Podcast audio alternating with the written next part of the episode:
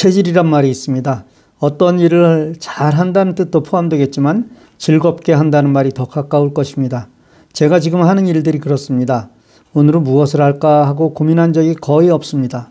그저 스마트폰을 붙들거나 컴퓨터 앞에 앉으면 바로 떠오릅니다.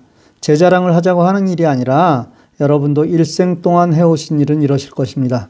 제가 지금 시범을 보이고 있는데 여러분도 여러분의 그것을 나누시기 바랍니다.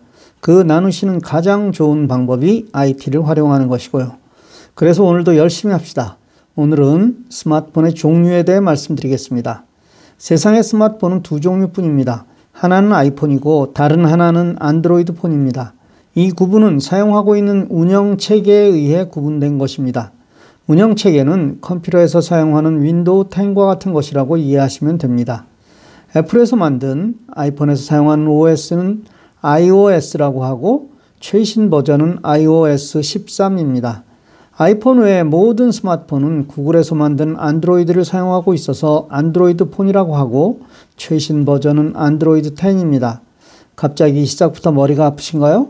그런 거 말고 빨리 사용하는 것만 가르쳐줘 라고 생각하시는 분들이 있으실 텐데 내가 가진 스마트폰이 어떤 것인지는 알아야 저와 이야기가 되기에 말씀드리는 것이니 조금만 참으십시오.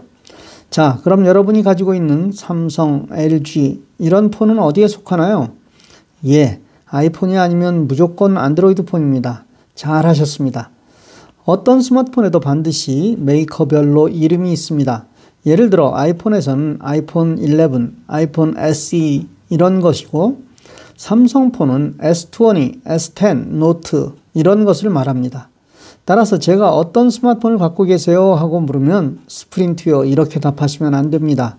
여러분이 가지고 있는 스마트폰의 메이커와 모델을 말씀하셔야 합니다. 삼성 S9이요 이렇게 말입니다. 아이폰과 안드로이드 폰은 사용 방법이 다릅니다. 따라서 아이폰을 사용하다 삼성으로 바꾸었을 경우 또 반대의 경우도 익숙해지려면 꽤 오랜 시간이 걸립니다. 아이폰, 물론 좋은 스마트폰입니다.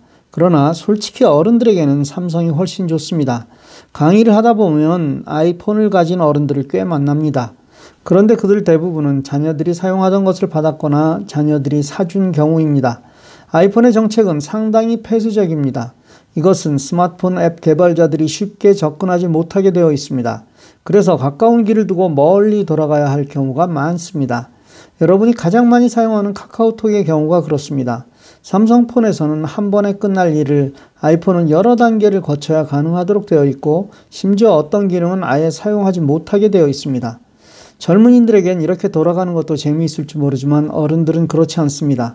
따라서 새로 구입을 하시거나 바꾸시려면 삼성을 권합니다. 제가 한국인이라서 그런 것이 아니라 전문가로서 어른들에게는 삼성이 더 적합하다고 말씀드리는 것입니다. 아까 폰을 바꾸면 적응 시간이 필요하다고 말씀을 드렸죠? 그래도 그렇게 하시기 바랍니다. 그런데 반드시 최신 폰을 사야 하나요? 그렇진 않습니다. 삼성에도 중저가 모델이 있습니다. 자주 거론하는 S 시리즈는 최상위 모델이고 A 시리즈가 있습니다. 단 A 시리즈를 선택하실 경우 좋은 모델을 사십시오. 좋은 모델은 뒤에 붙는 숫자의 숫자가 높습니다. A 시리즈 최상위 모델은 A80이고 최하위 모델은 A10입니다. 그런데 통신 플랜도 아주 중요합니다. 스트레스를 덜 받으시려면 무제한 데이터 플랜을 사용하시라고 권해드립니다.